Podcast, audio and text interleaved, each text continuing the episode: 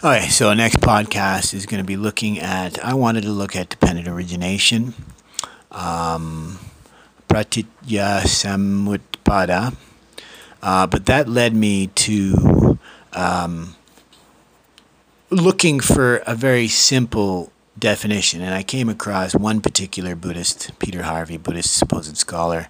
I read about him. He's at some sort of technical school in northern England that you know, one of dozens that were created in the late 60s just, I don't know, to, to educate the baby boomers or something. But make sure to go through, uh, look at dependent origination, try to find uh, an, an answer, but at the same time, then, or maybe look at anatta, because it relates to our previous um, posts. This gentleman has made his career on anatta, and he doesn't understand it, right? Because he names his book. Where is it here? The selfless mind, right? But he isn't so dense or obtruse to not mention in his explanation for the book that he explores issues relating to the not self teaching, because that is anatta, not self. But further to the proof, he just doesn't understand this. He quotes the Gandhabba principle, not the uh, lower level deva or heavenly being, but he quotes uh, that mentioning in the Bardos, we've talked about this, the between states, between uh, death and rebirth uh, what is in the Pali canons or the Nikayas um, referred to as Gandhabba, um, not, like I said, the heavenly creatures, but again, this is um, uh, more than human, right? Because we've talked about the Bardos. So your between states are when you are still attached to your previous life's energies. Okay, and this gentleman here goes on, and actually, I can even read because it's just absolutely too much. It examines the person as a flowing continuity centered on consciousness or discernment. Vijnana. Vijnana. It's tough because in Pali it's Vi, double N, but they're NJ. It's like nya, nya. So Vijnana. Uh, configured in changing mindsets or chittas. Okay? The resting state of this is seen as brightly shining, like the Buddha nature of Mahayana thought, so as to represent the potential for nirvana. Nirvana is then shown to be a state in which consciousness transcends all objects and thus participates in a timeless, unconditioned realm. He doesn't get it at all. No wonder why he's teaching at a technical school in northern England. Because, first, Selfless mind, come on. Are you trolling? It's not self. And the person is flowing continuity centered on consciousness or discernment. No, vijnana is vi added to jnana, right? So your ultimate consciousness, your your uh, and if you read the translations, he even goes into it and explains that it is discernment. That is vijnana is. And jnana is simply that understanding that it's not self, right? You don't get rid of yourself, but it's also just a, a collection, just like the dependent origination. You are a collection of chittas, of mind states, born and die away. You are not this continuity as he tries to infer. You are simply what you attach to in this lifetime, influenced by your previous attachments and your previous choices, as we talked about in the Bardos. So you lead a life filled with positive energy that you say, for example, you're not the ultimate. As he, sorry, the last thing he mentioned was he says the bright, shining nature and present for potential. Stop it. That's just our Buddha nature. That's our ability for this discernment. We are able to use this self, this uh, atta, to see what is real and what is um, mind created.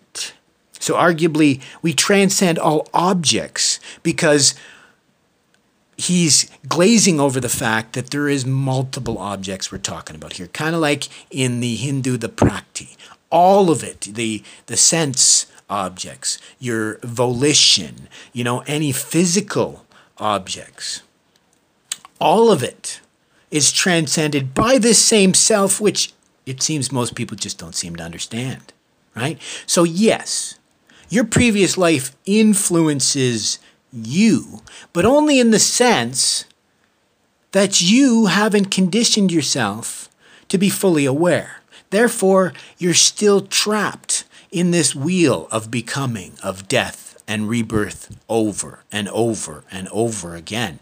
It's that attachment to the self that attaches you to this birth and death and rebirth cycle. But it is using that same self to uh, discern the difference between abject reality and our conditioned reality, or the illusionary or illusory um, state, where everything is jaded by our ego, by this um, self protecting self, not a selfless mind, right? Uh, a selfishless mind. Because you can't be without even the ego. But what you can be is without the negative influence that is the ego. So, my next podcast is actually going to be an attempt to discuss um, discernment, uh, dependent origination, or conditional um, origination, depending on the definition you want to look at, it's simply cause and effect, right? Or, like I said here, we're not ourselves. We're simply um, uh, a collection of different minds being born and dying away over and over again. It's the same idea that are we a collection of little parts uh, or are we this individual thing? The self is no different than any other object. So they tend to use, for example, a table. You can look at a table and you can start to break it down into dependent origination. You have the tabletop, you have the legs, right? You have the bolts and the screws and the hardware. You break it down further, you see, you know, the, the sapwood from the trees and you see the cell structure of the tree itself. You break that down further, you see the cells of the tree. You break down further, arguably you should be able to see atoms and electrons and protons and neutrons and further down to quarks and then further to dark matter and who knows what else. But the idea is this dependent origination.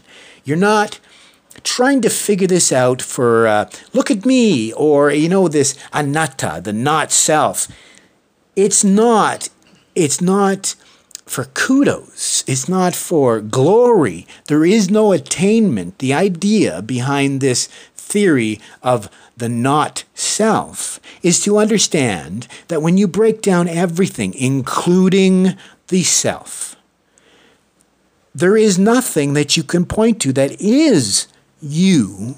Therefore, you are no different than every other object in the universe. So, no different, no special creature and that should awaken within you what he mentions is bright, shining, I like clear light insight where you can see into the nature of all things. And that's why dependent origination ties in with the shunyata doctrine or the mind only doctrine, the emptiness doctrine. Everything is empty of its own conditional uh, existence. I mean, meaning nothing exists in and of itself. Everything is made up of a bunch of little parts that all can be broken down. So the truth is, we are no different from one another. Therefore, we shouldn't see ourselves as independent. Therefore, the ego shouldn't play on how we perceive everything in our universe and the choices we make. And that boils down to exactly what I was saying cause and effect is action, action is karma. Karma is the choices you make. the energies you attach to, your attachments, your aversions. And in the end, the person you've created from all these little parts is what attaches in this between state. So you've created this greater than uh, human creature that is so attached to this uh, state of life and death that refuses to allow that self to take a back seat to, again, this innate um, nature, this Tathagata Garbha, our Buddha nature, our thatness. What is that thatness? It is that discerning awareness that we all have within us. And it doesn't have to be about nirvana. And again, he gets that wrong. Nirvana is not a timeless, unconditioned realm. It's perceived as timeless and unconditioned because you're aware and you transcend all objects. Time is a construct because this entire uh, samsaric realm is this conditioned uh, origination, this dependent origination. Uh, conditioned how? Because we have chosen to be born again chosen to be deluded by our own ego, by our own desires, our own selfishness, our own suffering. So, if we look at the title as selfless mind as the goal, then that might work. But I shall peruse further in the book and see. But I just love how I happened upon this looking at maybe doing a podcast about dependent origination and I actually stumbled upon yet another example how uh, the the one of the three marks of existence is being misunderstood, right? And the tragedy is it is arguably some of the most important um, details of the philosophy. Right? We have our Four Noble Truths that life is suffering, there is a cause to that suffering, that cause has an end, and that end is living a correct life, which is you know right speech, right thought, right mindfulness, right action, right effort. It is important that you understand right or correct. It's just simply that uh, awareness or that ability to discern the difference between making selfish choices and selfless choices. That's what anatta means. Not self. It's not all about you. That's what the Noble Truths are about, and the marks of existence are the same. Everything is impermanent, nothing lasts. It's not about you, not self, right? And the truth of existence is, you know, that, um, you know, life is suffering and we're the source of our own suffering. But we'll leave it at that. Again, I just wanted to share some ideas that I might do in the next.